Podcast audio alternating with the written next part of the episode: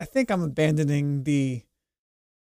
I'm gonna watch this twice, and I'm gonna take detailed notes and come in super prepared. I think I think I'm past that part. I feel you. I I have I go back and forth on uh, whether or not to prepare notes. I uh, we'll see how we'll see how it keeps going. yeah. Well, if if it was a rewatch for me, like it was, like it is for a lot for you, I think I would do that too.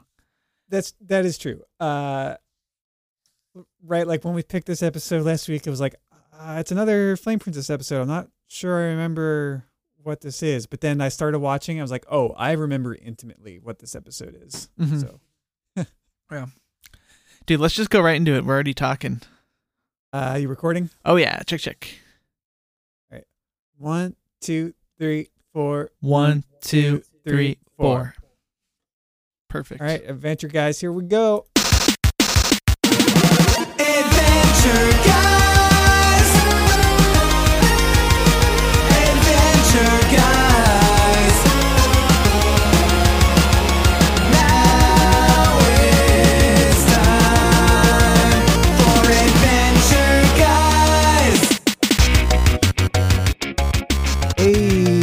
Adventure guys, the podcast for humans and dogs. I'm Eric the Human. I'm Nick the Human. And welcome. It is a good Friday when we are recording this, I will tell you. You know yeah, why? Today's a pretty good day, right? Today's a good day. Donald Trump Donald Trump banned from Twitter. forever. Right? Yes, forever, permanently. permanently. It's not they didn't even say indefinitely. I think they said permanently, right? That's what I Yeah, permanently. permanently. uh, Can't behave, you get your toys taken away. Yeah, it's. T- I mean, it's it's about goddamn time, right? Like, he this this is a long time coming. Like this should have been done a long time ago. Yeah, it's not quite as satisfying as him being removed with the 25th Amendment or as him being impeached for a second time, but it's up there. No, it it's ranks. this is good. Honestly, like his Twitter Twitter is his main uh, vehicle of communi- communication with the world and with his base. Like, and at this point, like where he is now, that he's lost the presidency and he had to concede, like Twitter was like got to be up among the most important things. Certainly more important to him than Eric or Don Jr. His Twitter account prized. It's probably Ivanka and then Twitter. You know. Yeah, well, this will neuter him exceedingly well uh, once he is actually out of the White House because he was always going to be a problem. He was Yeah, never yeah. going to stop being a problem.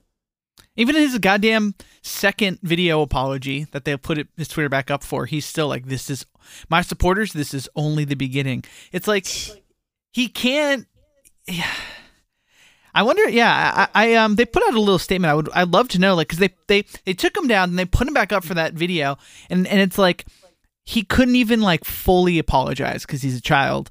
Um, and I'm just wondering if they're like, yeah, we just can't trust him. He's basically saying, like, at the end of this, my supporters don't worry about, don't. I'm not apologizing. I'm with you. It's like. uh, Ugh. there's a lot to Yeah. say in this. I'm sure all of you at home, if you're listening to this, if you're a listener to this, I'm sure you've been just uh, word vomiting this to your close ones over the last couple of days, or rage texting, or whatever. Um, and I support you, and I'm with you. Did you see what Mike Park posted from Asian Man Records? No, what do you what do you post? It's just like this same old song, right, from the last four years, where musicians keep having to tell listeners, like, hey, we don't support Trump. if you do support Trump, you should not be listening to our music. Yeah, Like, stop buying our music. I don't want your money. like, stop. Like, if if you're gonna be a fucking moron, then fuck you, fuck off, fuck out of this fandom. You're not allowed to listen to our music. And Mike Park, who's usually a very nice, Yeah, yeah. and polite, person on the legendarily nice. yeah, he was just like, you know what? Legendary. We're done with this shit. If you support Trump, fuck off. Never follow this account or listen to any of my bands ever again. Uh, Mike Park broke. It's I know that's really saying something. It's it's so puzzling though. I mean, it, especially if you're following something like Asian Man Records or Mike Park or like everything that that company and he has stood behind as a person would let you know. Like p- politics are sort of baked into it, right? Like, like into Yeah. that into the worldview of so of not just him, but so many musicians that it's it's always puzzling when these people just come out and You have Uh. to be so willfully ignorant to be a fan of a punk or ska band and support right wing extremist politics like that. We uh we just I- finally announced our Banjo Skazooie cover album. oh hell yeah, and of course I said you're only allowed to order this if you're anti-Trump. And of course, there are still people that are like, "Oh, why are you bringing politics into this?" Like, dude, on on the holophonics account. yeah. what? Yeah, on our Instagram, I, I think he deleted it. Um, because why? Why would you willfully just like out yourself on a punk band's Instagram account as a Trump supporter? I mean, there are still people doing it, but he, yeah, he. I don't know how long it was up for. I didn't see it till like an hour or so after he posted it. It was already deleted. No, dude. You know what pisses me off is like what I feel like what the a lot of the right wing has done is sort of co-opted the spirit of puck of punk and the fuck fuck the manness and like co-opted it into part of their messaging out as like to why you know what I mean? Like they're anti-authority. They you you guys are sheep. You're listening to the machine and what these people are telling you to do. Like come over and join us. And like they're the anti-establishment thing. And it's it's it's pretty hilarious Yeah, well, these old fucking boomer punks, right? In the 80s, when everyone was vulgar and gross and mean, that's how you got people's attention. And that was what being punk was back then, I guess. But now everyone's gross and vulgar and mean. The fucking president is Yeah. an asshole. So being being kind, being nice, that's that's what punk is right now. Yeah, which is quite an inversion, really, when you put it in those terms. Punk, is, Well, okay, you don't have to be polite, but you have to be kind. yeah. There you go. I like that. That's a good. those are good parameters for us to live in. But punk is sort of going to be a moving target to some degree, right? Because it's got to be a little bit contextual based around what's going on in the world, right? Like, Yeah. Um, It's it's it's anti authority, sure. But when but when the you know, when you're the authority, like Yeah. like you, you don't get to label everyone else as what you're anti anymore and still be punk. It's like you, you old white guys that thought you knew what punk was 40 years ago. You know, sorry, you're the machine now. super funny. Yeah, but I remember like literally battling a guy on MySpace in 2006 about this. I think, but yeah, but just like the aging punk thing. Yeah, you know, occasionally we post reminders on the holophonics accounts like, "Hey, fuck you if you support Trump," stuff like that. Like occasionally, and there's always some trash that needs to be taken out. I remember one one guy was like trying to justify his mm, like keeping politics out of it stance by saying that like he came up with Green Day in 88 or whatever. And I was like like he was from Berkeley or something and like Huh. played shows with Green Day and knew lived down the street from Billie Joe Armstrong. And I was like, "Bro, are you talking about the band that wrote American Idiot? like, are you saying that politics shouldn't be a part of this because you know Billie Joe Armstrong, one of the most well-known political punk rockers of all time? Like, what what argument are you trying to make right now? That is It's like, oh, odd. oh well, if you, if you knew him back then, you'd know he was, you know, he had very different points of view. I was like, bro, you're really missing the point on this. Yeah. Just fuck off. I don't want you to listen to my music. You're That's all there is to it. You're really reaching at that point to like what?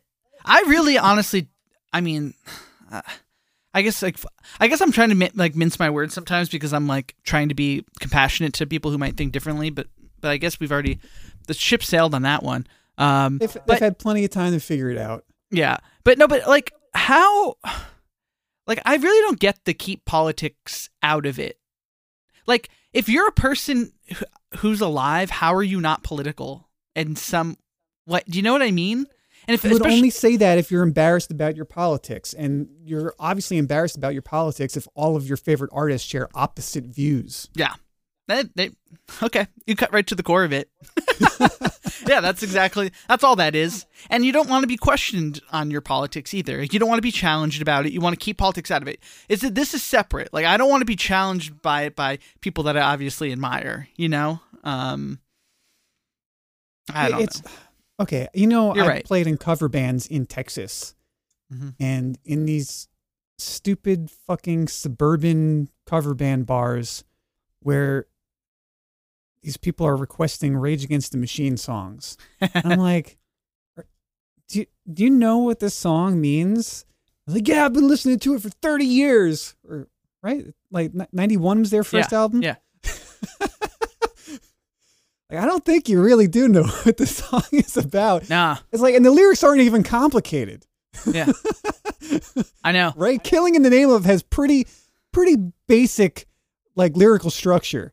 All Very their few songs, lines, they repeat it over and over again. he is enunciating in the in rage songs it is clear as day he is not trying to mask it behind any sort of effects even besides like a little distortion or something like it is like out in the open this is like he's breaching. Like you know what i mean? Like he's shouting at you clearly. Um they gotta be one of the most misunderstood bands of all time right? I, the, I the guess- riffs the riffs were so good and feel so good to headbang to that it's like people just zoned out on the words. Think about that. Yeah. Think of so many so many shitty southern butt rock bands that uh, only listen to the riffs. yeah i mean those are like the best riffs of all time right i probably Yeah, they it's it, they are great examples of like drop D riffs that are good, that don't suck, you know? Cuz then every other Nickelback bullshit band does drop D or drop D flat riffs that are just generic and garbage. oh yeah And i mean Tom like Morello always had really good riffs, but they're all they're it's really the same genre as drop tune butt rock. Like in terms of like riff writing. They just he just happened to write only good ones. yeah. Well, yeah, yeah. It's interesting because like everything that came after them that they influenced in terms of rap rock or like funk metal or like whatever the hell all everything that followed them just pretty much sucks. Um, if you know of a good one that I need to listen to, you can email us at did you see the mail at gmail.com.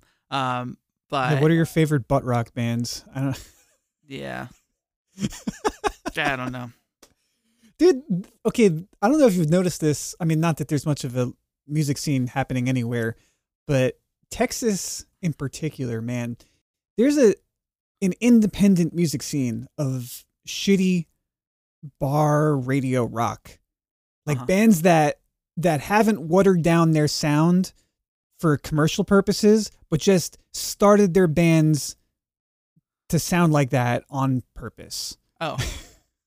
sure.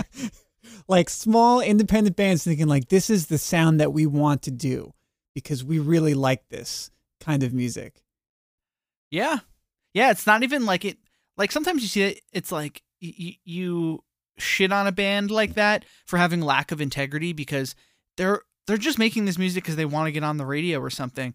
But then you have to really think about it is like, well, if you grew up and this is all the music you've listened to is all the stuff that's on the radio, then you might just genuinely enjoy that shit. You Right, know? And that's that's the point that we're at now. I think Yeah. when when when that kind of sound started getting on the radio a lot, like 20 years ago, uh-huh. it was pretty obviously a dumbing down of rock music, like you know, rock music Yeah, with yeah. air quotes. Um, but now it's been around for just so long that it's it's solidified as its own sound, You, you know which is really depressing. It is me. depressing. Do you know where I find I run into that music a lot is when I'm on YouTube and looking at recording tutorials. And whenever I'm like looking at a piece of gear or like, oh, I want to hear someone like use Sean and I were looking at like, let's look at the Cascade Fatheads. This is a ribbon microphone. It is like textbook on guitar cabs and overheads. Like everyone uses them, and like really cool people use them. But you go out and look for demos. The dudes who are taking the time to make these like demo videos a lot of the times got their half sleeve of tattoos and are making it's just like generic metal rock music or blues you know what i mean where you're just like oh it's just yeah. down the middle like um like computer generated rock you know, like the one-two punch that really, really does it for me in hating this kind of music is that the lyrics really do always suck, even if they're not like garbage right-wing kind of five-finger death punch kind of Uh-huh. lyrics. They're just bad. They're like bad love song lyrics, Mm. like about being a man and I need a woman. and bullshit like that. Like Yeah. hey, if if any listeners know good uh, butt rock bands that have like actual lyrics, Yeah. Well, the, the, you know, the hard part, the hard part you're gonna you go yeah, that you do run into is like, right? You're saying like Rage Against Machine, like there, like there's good like hard rock, but then it's like you like cross over a line. I don't know where exactly that that line exists, um, or like if there's like it's almost like Pearl Jam is sort of the line where it's like Pearl Jam goes up to the line and they're still like good and acceptable, but then on the other side of the line, that's where you know Nickelback and and Creed started like jacking yeah, Pearl it's Jam. hard to think. It's hard to think of um, bands that aren't legacy acts. Yeah. like that though. Like what's a, a modern band? Like a band started within the last ten years that's good hard rock. Um, that's not my area. X. Uh, well, what about like um, you listen to Co- Code Orange? You know that band? Oh, um, They're kind of a more Yeah. of like a hardcore. Um, right. I, I haven't metal. really dug into their music, but sure. that's a good band, and that's on the. I mean, I guess that's more.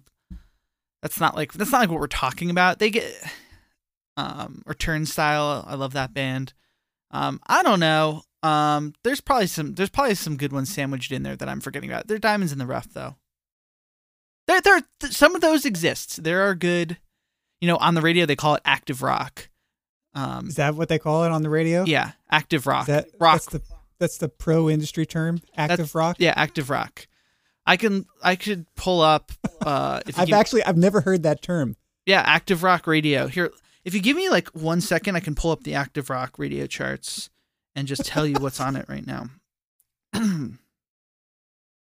yeah, active rock and it's you know because there's um you know most rock exists just on a couple formats of radio um cuz it's not like the dominant so there's alternative rock that's K rock and whatever you know WRFF in Philly like they- you're like alternative stations um and alternative like if you listen to it like Imagine Dragons is on there or you know and they've had Grouplove Portugal the Man like they've had a lot of like um Yeah. Kings of There's, like, Leon. pop crossover. pop crossover exactly and then there's AAA radio and non-commercial radio and that's more of like your folky stuff alabama shakes are gonna be on there repping like neil young beck like that's on there although beck does well pretty much everywhere and then there's hot ac which is your soccer mom music which might get some stuff and then there's active rock um and active rock is like your like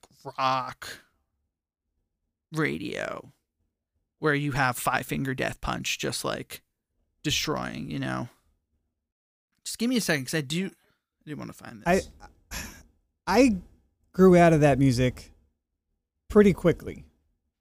Like I started playing bass and guitar at like 12 years old. By Oh, 14, here we go. I think I had moved past that genre. I don't I oh here we go i'll tell you okay yeah no i i, I agree but i mean like look uh, so foo fighters number one on this chart Okay, Foo Fighters. Sure. Foo right Fighters that's a good band is is the the the good hard rock band. yeah Okay, but again, they've been around for a long ass time. I Okay, mean, they're still making new music that's like pretty consistent. Here's another one. I'll, I'll here. Let me tell you. So it's them. Then it's ACDC with a new song. I guess uh, beats me. Um, I prevail. Don't know them. Sounds familiar. Then Greta Van Fleet, which is opening a, opening a whole can of worms on the Greta Van Fleet front. Yeah, that's a conversation I don't want to have. No, no, no, me neither. then there's Ayron Jones at number five with. I don't know who that is. Five Finger Death Punch, Old Trusty Rusty at number six with the t- song- Barf. Living the Dream. Uh, number seven is Royal Blood. Now you know Royal Blood. That's a pretty good hard rock band. I haven't dug in on them, but I don't know them. yeah, I mean, like they've they were kind of dubbed as like they came out and they they're a two piece. Um, and they play like hard rock. That's good. At the drive-in toured with them in the UK, if that's any sort of thing. Like, and that didn't that sort of made sense. Although I guess back in the day, at the drive-in toured with Rage Against the Machine too. So, and then Three Days Grace, Bad Wolves, Asking Alexandria, Deftones. Deftones. Okay, that's a band that I can probably admit is good, even though I never liked them. yeah. One of the dudes in Deftones is like a wild conspiracy theorist. I don't know if he's QAnon or um he posted some Ah, wild that tracks, I guess. some wild shit. I'm trying to see what his conspiracy was. Um cuz I don't like to be bad-mouthing people. And that's a good band. Oh, he hates science. That, that what a great uh title. Deftones guitarist uh favors conspiracy theories over he's being flat earther is just the beginning. This is Spin magazine. Um But they're not all like that. No, right? No, the- no. What's the main guy's name? Chino. Chino.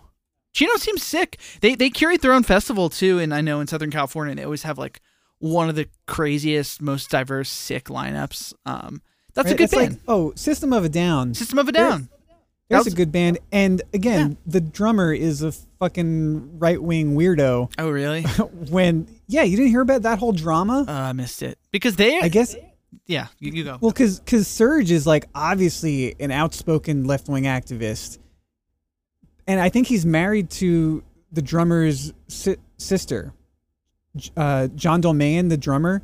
He, he like so he so Serj is stuck with him is basically what I I gathered from like the PR statements. Um, he's like he's family. I can't I can't just disavow what he says because I married his sister, something like that. But he's he's a pro Trump guy, conspiracy theory, all that bullshit. It's like System of a Down. yeah. Like the, I don't know. Things change. You know, that is one of those things. Like I don't know if you were told that when you were a kid that things change when you get older. You're going to become conservative. Like you're going to pay into taxes, and then you're going to see. I don't know if people Oh, said that to you. Lots of right, people said right. that to me. That entire train of thought is based on the idea that when you get older, you'll have more money. Which, hey, here I am, 32, lived in poverty my entire adult life. Uh, I'm still pretty fucking left wing. I'll um I'll tell you what. Um, not in poverty. I have a little bit of money, and I don't see that changing things for me. Um, but I guess it does change things for some people at some point. Um, I don't know, man. I I, I don't want to go deeper into this honestly on our Adventure Time podcast, but uh, yeah, I, I don't know. I, I it feels emotional, and it it feels like um the right wing takes advantage of people who may be feeling down about life in one way or another. And they are like you can channel those bad feelings all into one place and we'll show you how. And they take advantage of vulnerable people. That's kind of how i see it. Uh it's like some sort of weird pyramid scheme. Yeah, it's like a cult. yeah. Um and i feel sorry for a lot of those people because i think that they sometimes it's people obviously people who've had a hard lot in life sometimes or are living in poverty themselves and they're sold trumpism as a as a way out or a place they can like make sense of it. And if if you've made it this far in the podcast you you probably agree that it's not so. If you didn't like this i would i i mean an angry email would probably entertain me at did you see the mail at gmail.com Yeah, if there are any Trump supporters listening right now, how the fuck did you get here? uh, send us an email, and we'll make fun of you on the next episode. Yeah, I mean, because if you're fr- if we're friends, I have some friends who are more conservative. Um, I don't think they'd probably listen to my Adventure Time podcast, and I, don't- I don't I don't think that if you like advent, I'd be very interested to meet a conservative person, a Trump person who loves Adventure Time. I'm They're, sure they they're on the internet, man. Really? I'm, I'm sure you just got to dig through the Reddit a little bit. Oh yeah, and there's some like sort of like more like dude bros who like Adventure Time. What did you say the other day? Like there's a certain type of fandom that's like stretchy dog is silly, haha, and aren't like in it for the deep the deeper stuff that we like to get into on this podcast. Right. Yeah. oh, like what what's that that Adventure Time meme that's going around that totally misses the point of Is it the one where Finn's like, "Why won't you have sex with me?" and Princess Bubblegum is like, "Finn, I am gay," and then Jake is like, "I love you," and Princess Rainicorn is like in Korean. Is that the one you're one talking? That's that's, That's one of them. I've been seeing that all around. Oh, oh, oh, I think it's the one that like that compares uh, Adventure Time Oh, to Steven Universe. Steven Universe, yeah. totally missing the point that both shows really put on display like positive images of queer people. Yeah. Yep, yep. Someone sent that to me, and then I had to sort of gently explain uh, why that was maybe an incorrect uh, view of the show. Um, for those of you on the podcast who like the non-adventure time talk, you got a lot of it up top. Last couple eps, we've been saving it to the end to unleash it on you, and this time it, it started. Yeah, just couldn't wait. Um, it's it's pressing pressing news. Yeah. You know, I didn't I wasn't ready to talk uh, about uh, the ethics of punk and radio rock, so I fumbled through it, but I, I think we got to somewhere maybe interesting. You came up with a great definition for punk. What was it? Um, you don't have to be polite, but you should be kind. Yeah, I like that. I'll stick with that. Yeah, I like that too. Um, there are good radio rock bands. Maybe if the you know the lyrics not sucking helps, it goes a long way when it comes to our radio rock, and I'm gonna co-sign that with you. We found some good. We we learned we we we were able to name the Foo Fighters. We got a lot done. Um, there was another topic of conversation I was gonna bring up by why today was a good day, and that was that um cryptocurrency has just been really going through the roof. I don't know if you own any, Eric. I don't. I don't. Um, I've always been like, maybe I should, and then I've never had money, so it didn't matter. Right. yeah, I, I bought some in the 2017 uh, crazy hoopla, and then I thought I was an idiot, and then this year I looked like uh, half genius. Um, I been- mean, hashtag stonks in general are up. oh, I know. Um, Um, I have an account with Betterment. Oh that I yeah. put I I started putting ten dollars a month in there, um, which was more than I could afford back when I started doing it. Yeah. Um, I did it for a year, and then coronavirus happened, and then in February, I saw everything that I had made after putting in one hundred and fifty dollars. I think I, I think I made fifteen on one hundred and fifty, and that fifteen vanished last February. So I was like, all right, guess I'm pulling out my my investment Yeah. and uh, since the market ha- has gotten back to where it was in like October ish, um, I have been putting more money into it, and I think I have $140 in there now, and I've made nine. yeah, you know, it's one of the hard things is you and I have uh, shit talk capitalism on this show more than a few occasions, but then to participate in it um, is is definitely an interesting moral place to live. Where I'm like, I don't agree with the system, but while I'm living in it, I need to make sure that I make my way through it and like, you know what I mean? Yeah, I, I, it's more of an experiment for me because uh, I am fully aware that paying off the debt that I have would be a, a better use of the ten dollars a month that I put in, Yeah. or twenty dollars now. My net gains are far less than like the, the percentage of debt I incur by carrying like credit card balances. Sure.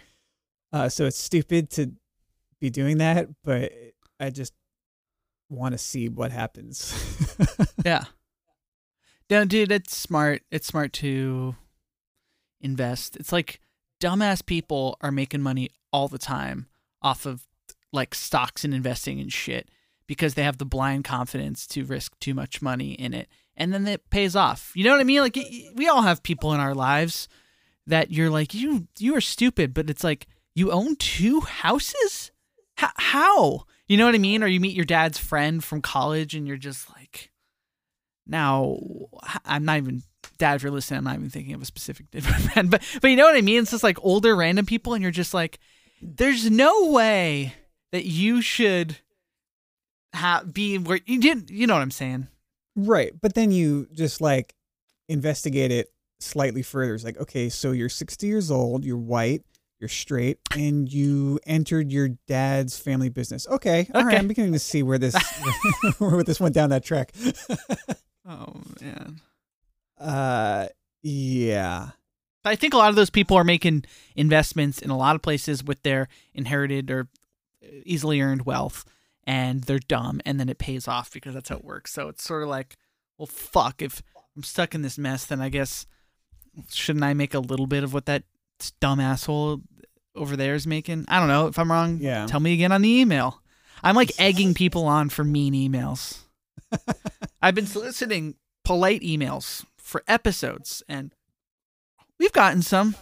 But I guess I something tied the tide turned in this uh in this weird first week of the year, and I- now I want you to email me mean stuff. Sorry, what were we gonna say, Eric? uh my financial situation has been a little bit easier the last week or so because the paycheck for working all my Christmas overtime finally hit. And uh, we're about to get that $2,000 stimulus check, baby. Georgia sent it. Hey, that's something Well, positive. The the the two thousand. Well, yeah, but the the dude in MF West Virginia is oh, fuck that guy. Yeah. Yeah. The Republican who says he's a Democrat, whatever. Yeah, Um, they are the they're- they're, they're the bottom. They're uh, okay. I was just looking this up before we started. They are like they are fiftieth in income in the country, West Virginia, Oh, are they are, are they worse than Mississippi now? in terms of income. So they his his his state makes the least amount of money of anybody, and he's like, no, no, no, no. There are there are enough Republicans on board with it. Yeah, that, it could. Yeah, I think- right? It, that it, it, Joe Manchin can defect. it's something like if one person, if, if like one, because yeah, if he defects, then there's one. If we get one, uh, if the people get one Republican, then we're good to go. Yeah, I think there's something like nine or twelve Republicans that said they're for it. Um, that's that's coming down the chute, and I just got a big paycheck with lots of overtime from working the Oh holidays. hell yeah, man! You made it through. You were dying. I hope that helps. Yeah, but uh, but Georgia does have two Democratic senators now, and that's pretty rad. that is huge. I talk about. I didn't. Ex- I re. I had really prepared myself emotionally t- to have lost that. Like yeah, well, that okay. So we never had a, a post-election follow-up because we did do a specific election episode. Yeah. But then after Trump lost and continued to lose over and over again over the next couple months, we never really revisited that. no, But now's a, now's a good time because he uh, he conceded, so now the loss is, and yeah, Ted Cruz can't keep fucking going on. So But after the actual election happened, I I never really quite got that like celebratory sense of achievement Mhm. because I knew that even if Biden had won and, and Trump was out of there, nothing would happen unless the Senate flipped.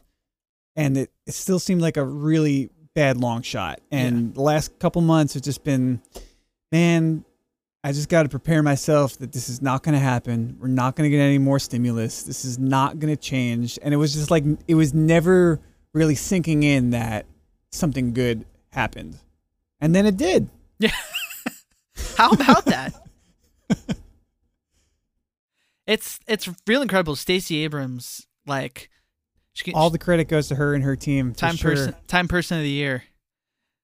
Man, I feel like the the Republicans fucking her over so royally, like almost created like their worst nightmare. You know what I mean? Right. And then the, the the other ironic part of that is that Trump tried to call the Georgia Secretary of State Oh. to, to rig Yeah. like extra votes. And it's like, bro, the Secretary of State that was corrupt, he already stole an election. He's already governor now. Like Yeah. you're dealing with a different Secretary of State. I know. It's it's almost like like really Trump could have like really fucked over his party like harder by going at Georgia like that and disenfranchising all of his voters who then might not have come out for this runoff, you know? It's wild, dude. Um shit's wild. I mean the capital stuff, um I mean for me, I know some people were like were were jarred by it and uh I mean rightfully so. It was fucking scary and horrifying. I guess that was something I had emotionally prepared myself for as well was just like Trump had been saying for the last year that he wasn't going to accept the election results. Like, you know what I mean? Basically, even in the debates, it was like yeah. He wasn't going to commit to a peaceful transition and he wasn't going to commit to that he lost because the only re- only way he could lose in his like theory was if the election was rigged because he's so popular. Um so I had prepared myself for it. Um it doesn't make it any less shocking, I guess. Um especially the pol- the police's reaction to it. Um you know, uh and the National Guard like Ugh, fucking cops. yeah Whatever. the whole the whole non reaction to it. That that that that was almost that right? That's got to be one of the most shocking parts of it. Like that a bunch of yahoos would go from the trump rally and march up and get to the capitol and want to stir up some shit like isn't that surprising? But that they were able to just walk in and then face no repercussions. Like they were getting water. You saw like them like helping the old woman down the stairs and like wa- helping wash a woman's eyes out after she got maced and stuff like man this is this is the issue right? It's like the cops kn- know full well that they're fucking racists. They don't need to be trained better. Oh boy. Yeah. Yeah. Everybody fucking knows yeah i mean didn't the, the chief of police of dc uh resign right after that yeah a bunch of people resigned everyone did all of it, all of trump's cabinet is resigning rather than invoke the 25th Oh yeah. But uh I'm profoundly disappointed in all those fucking police behavior. It's uh I'm trying to be light and positive for the cast, the podcast, but uh I'm saying with a smile is covering my uh desperation, frustration, and sadness. Yeah, we will turn the page. There's a new dawn for America where Joe Biden is president, everyone is gay, and everyone watches Adventure Time. Oh yeah. That's the America that that's the future that liberals want, right? Yeah, I, I mean, I, I'm pretty sure that's what I said was the objective when we did our election episode. Yeah. Obviously, it wasn't Biden earlier that, uh, but uh, once that became clear that this was the road we had to take, here we are. And it's No, i if if Bernie Sanders had become president, there wouldn't be obligatory homosexuality. but wait, what, wait, wait, wait, walk me through that. they made us compromise on Biden, so now everyone has to be gay. Oh. Sorry. So if we got if we got Bernie, then every, not everyone has to be gay. You straight people are cool, but not. But all right, if we're getting Biden, then y'all are gonna have to be gay. At least a little gay, at least half gay or whatever. Yeah, that's the trade-off. Yeah. If we're, if we're going on the scale, do, do you believe in the scale of sexuality where it's a spectrum? Sure, it can be. It can be. It could be a it could be a spectrum. It could be a Venn diagram. It could be Ooh, a yeah. chart. It could be an orbital system. Be whatever you want. Well, now if we're on this scale, like a horizontal axis, and it's almost kind of like, okay, if we're taking Biden, then you straighties are going to go from flush, right? What is this, parallel? Then we're going to have to just crank this up 20, 30%. Might get confusing. Might get confusing for some of you. There's a visual element to this demonstration that will not translate to the audio podcast. Oh yeah, they can't see me putting my arms into the to the x-axis. Um, wow, this is the spiciest episode of uh, Adventure Guys. But uh, I like it. It's hot. It's tangy. Let's talk. Let's ignite this shit and discuss the episode. Episode discussion.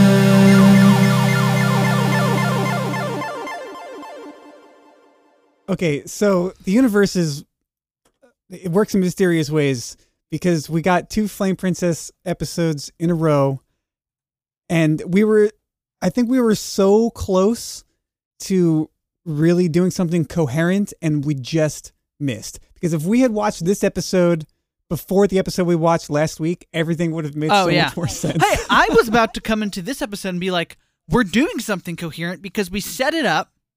I had questions about why is Flame Princess's dad can manifest through fire and whisper in your ear, evil, evil, evil. It's like, what is this? What is that? It kind of set up some questions.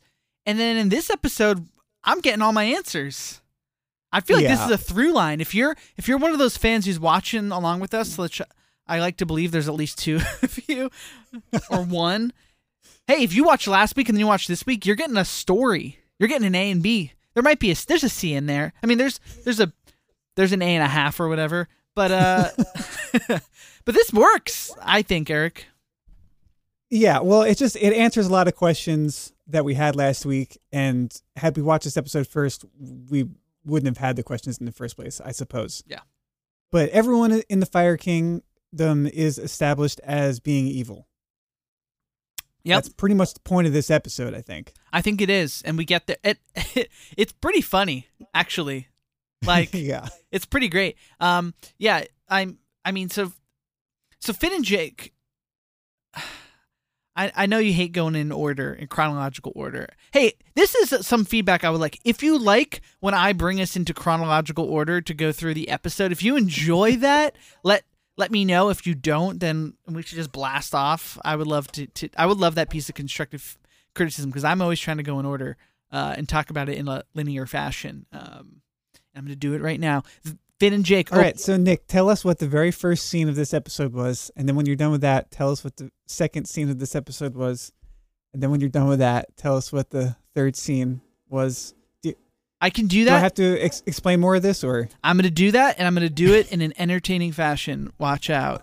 First, first, you got Finn, Jake, Flame Princess hanging out in a meadow on top of a mountain.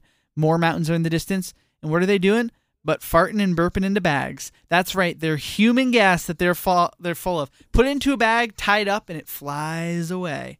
And Flame Princess refers to it as their magic gas, right? I believe magic, air? Magic air. smells bad. That smells bad. Yeah, I mean, you get you get a um, couple couple uh, things I enjoyed out of this was that um, Finn and Jake are roughhousing a little bit, talking to Flame Princess, and Jake farts while Finn's on top of him, and then they like, you know, roughhouse down a bit, and then he hits Jake and says no, like an owner would at a dog. And those moments are rare and they are to be cherished as some sort of uh, normal reality is brought into this world of human and dog.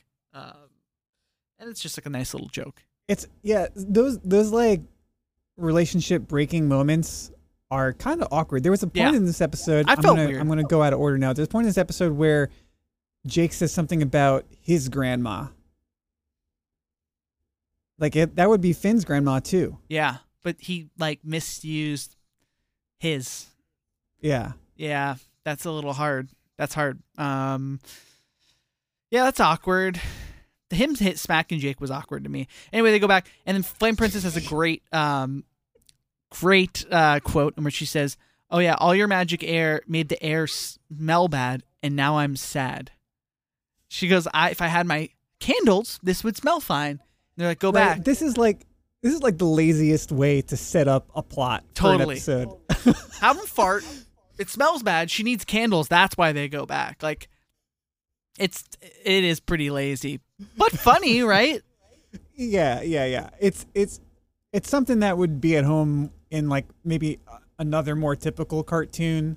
Um, I can't tell if it's like poking fun at that kind of storytelling or not. I think they're but- just having some fun. I think it's Yeah. just some fun. Who cares? Who gives a shit? Just get back. Just get Finn and Jake back to the Flame Princess. They're gonna learn everything they need to know about the Flame Kingdom. Let's just let's go in a fun way. And they do, and so they go back to Finn and Jake are like, "You stay here." She didn't want to see her dad. She didn't want her dad to think she needs anything. They're gonna go covert mission. They're gonna go. Before they go though, they hear some random farts going. They don't know where it's coming from. Under a rock, that's a shaking and a rumbling. They find Flambo, which I've never met Flambo. Little guy, he's farting up a storm. Um, they go Flambo. He immediately my thought is he's almost like Flame Princess's BMO, Oh, maybe. like facsimile. he he he goes into some sa- satanic sort of spell, pagan spell, and then makes them flame retardant, right? Or flame proof, fireproof. Yeah, whatever spell that is. Yeah, and now they're all blue. And then they go in, they waltz into the flame kingdom, and they go right into Flame Princess's room. No searching, nothing needed. They go right there, which is pretty impressive that they know the layout and how to sneak in directly through her window. Um, but then, as they're getting the candles, they hear a little bit of people uh, rustling outside. No one's been here since Flame Princess left. It's, and there's like a guy who's got a, like a little tisk, and they're uh, they're talking about assassinating the king. Um, which was great for me is that that voice is none other than Paul F. Tompkins, Yeah. um, one of my all-time favorite. We don't talk podcast influences on here much, but my favorite podcast of all time is definitely probably Comedy Bang Bang, and uh, he is like the all-star of that show. it's a Um, classic. yeah, a classic, and He's good. He's um his Mr. Peanut Butter oh is yeah, a is a good one. Mr. Peanut Butter. He's I mean, yeah, it's it's funny cuz he's I guess he was a podcaster first and then a talented voice actor second. Yeah, well, I've heard him talk about it. So, well, here here's a good piece. I was going to say this for Miss Miscellaneous Mania, but let me drop it on you now. Um, is that he was in Mr. Show, um, which I think was maybe one of his first big jobs in the mid '90s. Um, Yeah. which also was a early big job for Mr. Tom Kenny, who voices many people on the show, including Ice King. Um, have you watched Mr. Show? Uh not in a long time. I was actually just thinking of uh putting it on. It's on um Probably on HBO Max. It was on HBO. it is, yeah. Uh, Yeah. if I think you have that. But yeah, so I mean, it's a great show. Uh, Bob Odenkirk and David Cross. Bob Odenkirk is going to star in the next Taken movie or whatever. Did you see that trailer? no. What? Yeah, it's basically it's the it's the dude who did Taken, like the the creator of Taken, made a new movie starring Bob Odenkirk where he's like a retired assassin with a family. And then he gets unleashed, and now he's gonna go fucking murder a shitload of people, and it looks pretty Dude. badass. You so you've never even watched Breaking Bad. That's some of No. his best work. I know. And then and then the spin-off series honestly is Saul, like yeah. Better in a lot of ways because it showcases him. He's fantastic. if you're a Bob Odenkirk fan, you have to watch Breaking Bad. I know. and- I'm a huge Bob Odenkirk fan. I've watched like it's funny. It's, yeah, it's, I've like watched Mr. Show and and seeked out obscure things, and then I just like totally checked out in Breaking Bad and Better Call Saul, which is gonna be at the end of the day potentially his high watermark. As Yeah. If if there if you're a Bob Odenkirk fan, that is enough of a reason to watch Breaking Bad and Better Call Saul. I know Like, it's it's a you know, and I watched movies like The Brothers Solomon and Let's Go to Prison because I'm a Bob Odenkirk fan. Two movies he directed, which famously bombed at the box office, both of them. and yet I have not watched what will be maybe his defining uh, role of his lifetime. So how about that? Pretty cool. Also that that role came when he was what in his 50s or 60s. How old is Bob Odenkirk? Oh, he's 58 now. He's only 58. Wow, I thought Yeah. he was older. It's funny because in Better Call Saul, he's technically playing a younger version of the character from Breaking Bad, hmm but he's a lot older. Oh, nice. So he was on SNL. He started writing at 25. Eh, I guess that all checks out. One of the few times where you're um, shocked to find out someone is younger. But anyway, Paul Tompkins was on that. He actually, I think that I remember him saying because he did stand up and he was stuff. But I think that in the podcasting, especially on Comedy Bang Bang, and then maybe his own, the Pod F. Tompkast Thrilling Adventure Hour, these things, he started doing more characters and voices through podcasting, I believe. And then now he's become a voice actor, and yeah. he does a good job. He does three voices, I think, in this episode. Um, Yeah. Yeah. which is pretty cool for someone who wasn't a, a voice actor. Um, uh, but yeah, anyway, so you know another thing I thought of too at this show. So basically, they hear these conspirators, Finn and Jake, hear two conspir. They're in Flame Princess's room. They hear two conspirators talking about how they're going to kill Flame Princess's dad.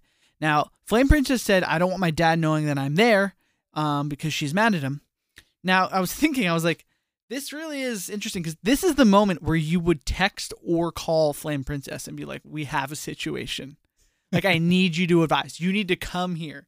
But being that those don't exist, they have to like sort it out on their own, and they go and they start trying to find that sound. The funny thing with a painting, um, they we get a great thing where they're going through the air vents, and we're getting to see the flame people or whatever the hell you're gonna call them doing funny things. Oh yeah. Um, They're just like spying on random citizens of, of the Fire of Kingdom. the Fire Kingdom. I mean, uh, the highlight for me is there's a guy with a cake and he measures it with a with a with a measuring tape and he's like 31 and then he eats like a big chunk of the cake and he goes 22 hmm. And it's which is really spectacular. Um and then uh then they you hear Paul F. Tompkins again. You're like oh it's him. But they go down and it's not Paul F. Tompkins. He's it, it's a different guy wh- who's he's also voicing but who's just a friendly chef. And they fall into blueberries and he thinks that they're a bunch of overweight blueberries you got a snake on your shoulder and he has like a snake on his shoulder Right. One of the funniest red herrings yeah like ever. Yeah, like that. The his voice just there was it was a snake. oh you got a snake on your shoulder and th- but then what's funny is so he's not clearly now not the guy but the chef even though been falsely accused everyone's on the same page because the snake was there his next move is to hold up his big butcher's knife and start chasing them even though it's like they probably could have just worked that out right I, I gotta chop you up into a bunch of pieces he seems to think that they're blueberries which given the land of Ew, i guess he's not Yeah, I mean, well, everyone in the Fire Kingdom is evil. oh they are evil we don't know that at this point but that checks out so they go up Yeah, he's predisposed to chopping people with a knife. Yeah. So they go up, they get they like join the crowd, and then all of a sudden they're like wearing these costumes, and there's like an actor, and they're like, oh, well, and they ask an actor what's going on, and it's in a very Shakespearean voice. Again, voiced by Paul F. Tompkins. They're like, oh, they're like talking about like, oh, we're gonna go out there and do a play. Everyone in the Fire Kingdom's gonna be here, including the Fire King, and Finn and Jake are like, they devise a plan. We're gonna go out there. We're gonna talk about assassinating the king, and we're just gonna feel, sort of feel it out, right, and see what happens and if anyone starts sweating and we know who it is. And now, Eric, we are back to where we started before I started the linear recap. How do you feel? That wasn't so bad, was it? Okay, great. Yeah, we're there. Um, and uh, they start their dumb play, their bad play, and then um, the Fire Kingdom, as he's about to get um, ex- like uh, murdered. Uh, what, what do you call that when assassinated? And uh, he stands up and goes, "This play is thinly veiled heresy. They just want to kill the king, and they they're going to kill them. They accuse um, the people who are holding them down, at, and are going to behead them as." the people who are uh, really after the king. They take off their heads, and it's you find out it is, and it's Paul F. Tompkins with the with the uh, snake s slithering voice, and another conspirator, and it's them, and he knows who they are because they are his ne- nephew and niece, and he's their uncle, and they're like ah, and they're there to kill him to get revenge for their father who Flame King murdered in order to get the crown. Right? Yep. Yep. And Finn puts this together eventually. You kind of see it in real time because you're like, wait, so you're evil. And he's like, yeah, everyone here is evil. Yeah, yeah, we're all evil. and he's like, and Get so, program, kid. yeah, so Flame Princess is evil too? He's like, yeah, that's right. She's evil. He's like, okay, we've now established a Flame Princess is evil. But say there was a good guy who really loved her and wanted her to be good. Could she be good? And I just, this is some great cartoon stuff where the Flame King is like, yeah, well, I suppose it might be weird for her for her to not be evil for a bit, but sure, she could change. and then they they they get out of there somehow. They give the candles back, and then Flame King is back in Flame Princess's ear, whispering evil. Um, and what you start to realize is that he's really just almost maybe trying to connect with his daughter, or make her daughter into what he thinks that she should she should be or something. You know what I mean? Like I mean, their relationship doesn't really make a lot of sense yeah. because he did have her imprisoned in like that that weird cage in the throne room for her entire life. I think is that what how it happened. Yeah, I think so. It would be the the yeah.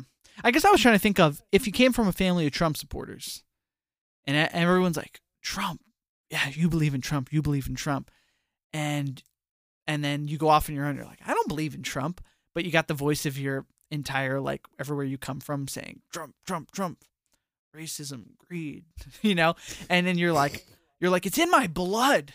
I am, I am Trump. You know what I mean? I don't know. I'm Yeah. trying to, to to bring this full circle. Maybe I shouldn't be. I don't. Yeah, I don't know what Flame King's objectives really are. Whether he wants to just like capture his daughter again or like convince her to come Yeah, over to his I, side. I, I I wish I remembered more about her backstory. Like, so is he? Did he keep her locked up? Right? I forget. I did watch this where he was afraid of what she would do. That she was so evil or erratic, or didn't she burn down somebody else's thing at some point? Yeah, well, I think uh Princess Bubblegum because she's like Oh. really old. Uh, there was some That's that's what it was. prophecy that that like the Flame King's progeny would destroy Ooo or something like that. Yep. She sort of uh yeah, I remember she was really culpable or like she came to flame no, she burned down a part of the forest or something and fl- and Bubblegum came to Flame King and was like you need to keep your daughter under control. She cannot burn down all of Ooo. Like control your daughter or I will control her. Because like she was literally just burning down and they had some sort of treaty between all the different elements, I think. Oh yeah, yeah. Yeah. There we go. My brain it clicked. Um so we went through it all in order, but I want to ask you about one specific moment we didn't talk about, and that's if you saw the snail.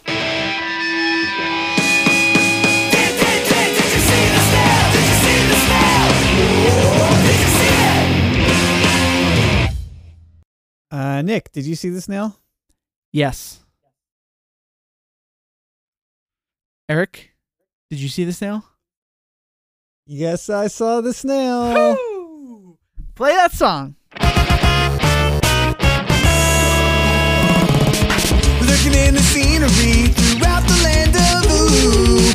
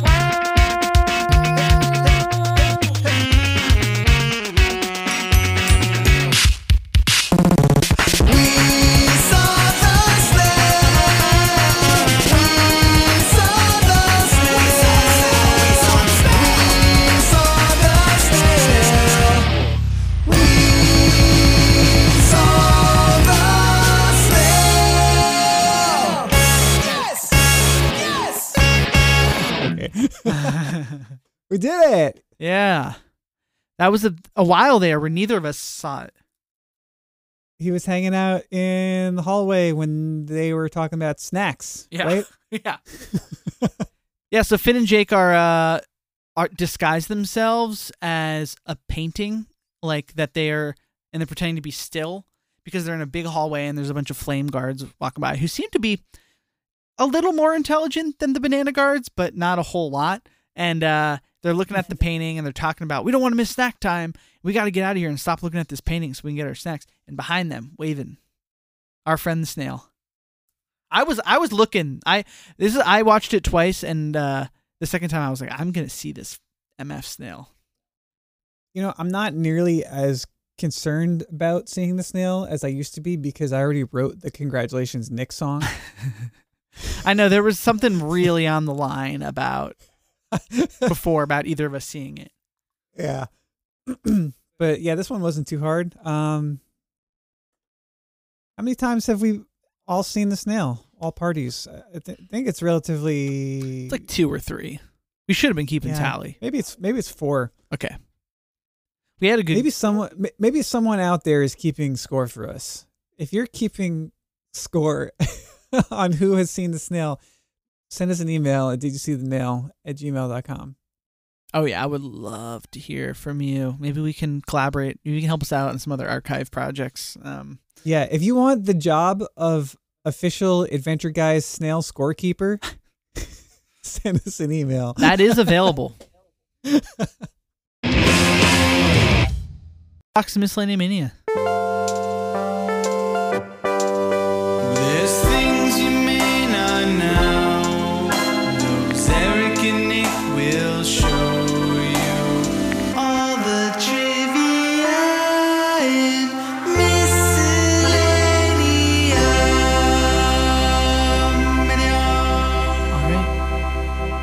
My my big contribution was that Tom Kenny and Paul F. Tompkins were in Mr. Show together, and now they're they've realigned for this episode of uh, Adventure Time. What else you got? Yeah. Uh, this was a very reference heavy episode. Um, some of it more surface level than other parts, but um, I mean, very Shakespearean. Mm. It's like it's pretty much exactly Hamlet. Yeah. The whole Ah. play within a play, murder plot thing. Um, I mean, I'm not like a Shakespeare scholar, but you know, I, that it the whole like Shakespearean like canon Uh-huh. of themes seems like pretty uh pretty prevalent for like in all media considering how long ago those plays were originally written Yeah.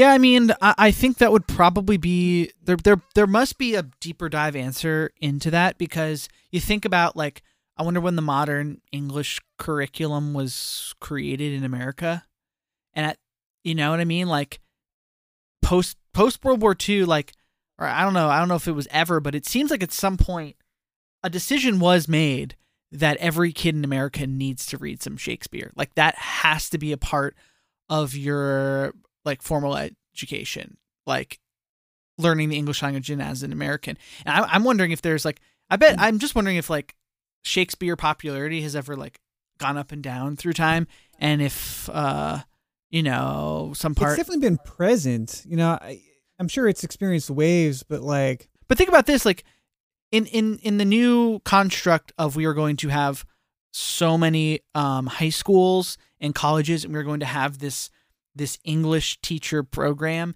and now you have tens of thousands of people who like who go through the English program and then want to become writers or want to study it formally in second education in colleges. Like it's almost like you're like now through that there's like a whole gen- new multiple generations of kids who are just like reading a shit tons of Shakespeare. So it's like, and they're all the people who want to write. So it's sort of like through the education system, it's like put Shakespeare into culture. That's my theory. What- yeah Do you agree? What do you think Yeah. of that? I, I mean i don't know i guess i guess uh yeah you'd have to look at the history of literature education um right yeah, no, I'm I'm really just making a lot of assumptions, but yeah, continue. to me it seems like there's a lot there's a lot of shakespeare influence in media considering how how long ago it was. I mean i guess i guess he kind of just hit on a lot of sort of universal dramatic formulas. He was maybe the first person to collect a lot of devices as succinctly and coherently in his body of work. Right. so uh, maybe when we refer to things as like Shakespearean, it's just the essence of some of those narrative devices are more universal, and we just attribute it to Shakespeare. I don't know. Much like with punk and hard rock, where I was not super ready to comment on those, I feel similarly about Shakespeare. But um, I'll give you my half-formed off the off the dome uh, opinions right now, and I would agree with that. Um, you know, I, I think it would just almost like it's like certain context in which they're placed in, in that it's the play within a play. I mean, that is yeah, I mean that that's direct. That, Yeah. That's literal Hamlet. The the nephews planning to assassinate the king Yeah. Well, also, I for mean, murdering his brother. so much of Shakespeare. I mean, he's just he's a lot of those plays are just going right at the heart at what's most vulnerable and important to people, like family and love and power and all that shit. You know, Yeah, star-crossed lovers. the stuff that haunts you at night. He just went for. So nice. Did you have any other miscellaneous mania? Um, I mean, there are you know a lot of other references, Dungeons and Dragons. Uh, the the scene where they're um crawling through the ventilation shafts. Uh huh. Apparently, it's a reference to Metal Gear Solid, Mm. which is not a video game that I ever played. But when I saw that scene, and I remember the first time I saw that episode, you have like that black background. Because, like, where would the perspective, where would the camera be as someone is crawling through a vent? You, you know, you'd have to like get it in there with them and it'd be very cramped and, and the characters would take up the entire frame. So using that black background to show them crawling through the the vent like that, it seemed to me a, like a very video game style device. Something in my in my brain just went there automatically, and then I see on the wiki that it's a reference to Metal Gear Solid, and apparently the music that's playing underneath is inspired by that video game also. Um, it you know it confirms that, but it, it's weird how that's that depiction of crawling through vents with black negative space all around it it fires the video game neurons Yeah.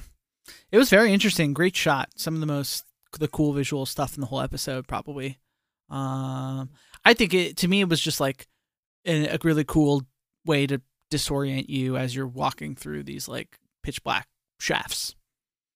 yeah there's a couple other episodes that show dungeons like that Yeah, which is true. I mean, it's like I've gone. Have you ever gone through like a fucking cave? Have you ever gone on like a, a cave tour or anything? yeah yeah Yeah, those. I mean, like sometimes you get into those places and like when I've done it, I've been with like a tour guide and you everyone's got lights on their heads or whatever. Um, then you have to think about those people who came by themselves or with one person and explored that cave for the first time, and you have to go like, holy fuck, you know, like this shit, like this would be story. Like I was in one down in Belize and like we had to take off the the lights and it was just pitch black inside this goddamn cave. And you're like I'm like so you mean to tell me these like these like fucking pirates like hundreds of years ago came in here solo with like a torch in their hand and then climbed hundreds of feet to hide their buried treasure up there? It's like what? I don't know. If I was to go through a cave or something like that or a dungeon I think I would be very disoriented. Yeah. Well good job Adventure Time. Uh, there there were a lot of references in this episode. I'm looking at the list on the wiki. You ever you ever think like so here's here's something cool. Uh, i saw um on jesse moynihan's blog. Uh-huh. uh you know he storyboard artist for this show and uh artist for the webcomic forming. I was reading some stuff from his blog like on earlier issues of forming where i'm reading through it and he finishes like the first chunk of storylines. It's like 50 issues in or something. And he writes a little note where hey i'm going to take a little you know this was back like 10 years ago that this was published but i'm going to take a little bit of a break uh, from from putting out these issues right now because i've reached the end of my initial planning stage for this story. So i'm going to take some time to regroup and like study some i forget exactly how he framed it but like study more concepts and philosophies to figure out what he wants to work in. And interesting. Yeah, where it's uh you know, he's not just writing off the cuff and it's not necessarily a wholly original uh set of themes that he's just, you know, bringing into the world, but he's riffing off of a bunch of like collected references from his life and he exhausted the set of references that he wanted to use at that point. So now he has to just go find and research more, which is a really cool and honest way of talking about making your art uh, and I, I think that comes into these cartoons a lot because there's it, it's so deliberate and it's such a slow process to work in little things like that. I think when uh, given the extreme amount of time it takes to create these episodes, like the storyboarders, they're like, well, it's going to take six hours to put together this page of, Yeah. of storyboards, regardless. Like that's time that has to go into it, whatever. So if it's going to be at least six hours, why don't I just like spend another half hour researching this exact video game reference that I want to put in or this exact literary reference? Yeah. I think that's how how these shows get so jam packed with references. It's such a slow and deliberate process to create these cartoons that it's like why not just do the work and actually research what you want to be commenting on. Yeah. That's that's interesting. I hear what you're saying. Um that's really cool that Jesse put that in his blog. That's something I've thought a lot about. I don't know if I've said this to you.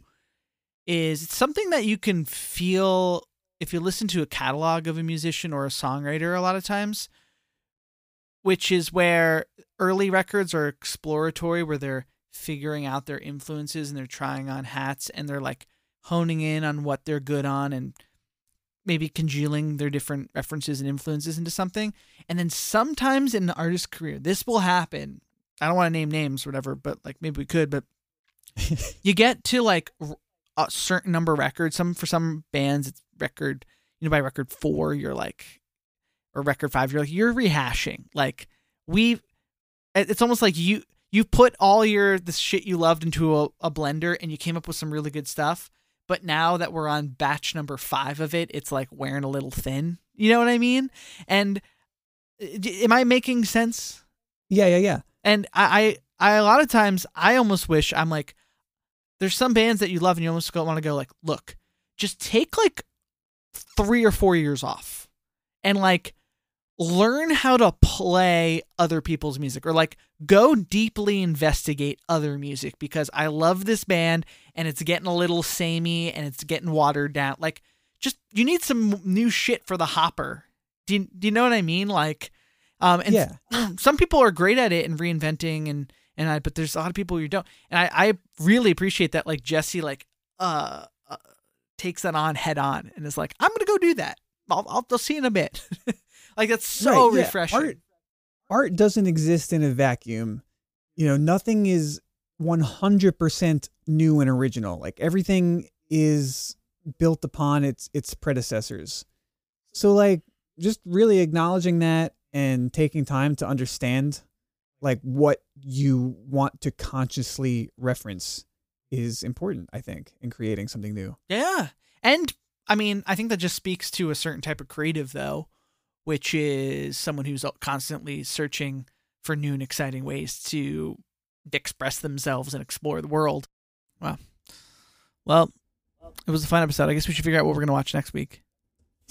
Sure. What are we gonna watch next week? What are we gonna watch?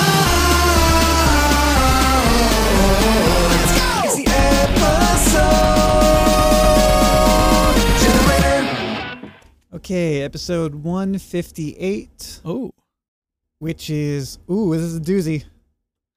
what, what is it? Season 6, episode 2, Escape from the Citadel. Whoa. This episode is heart-wrenching. That's funny. It's a heart wrenching episode. Sorry, I got very distracted. Um, cool. well, I'm gonna watch it and get my uh my heart broken or whatever. So it'll be a good time. Yep. All right, cool. Um That's it. Cool. All right. like, subscribe. Yeah, rate us on iTunes. I'll do all the fun stuff. Oh, is this our first this was our first episode with uh a different a different podcast name? Oh yeah, yeah. We added a uh, a new like sort of like second line or byline to it. Um, if you found us by that. in the that, hopes of yeah we're trying to optimize our search engine presence yeah, and if that succeeded and we got a lot of new people to listen on this episode sorry I know. this is probably not the best this is- intro this is a really bad episode to come in on I know.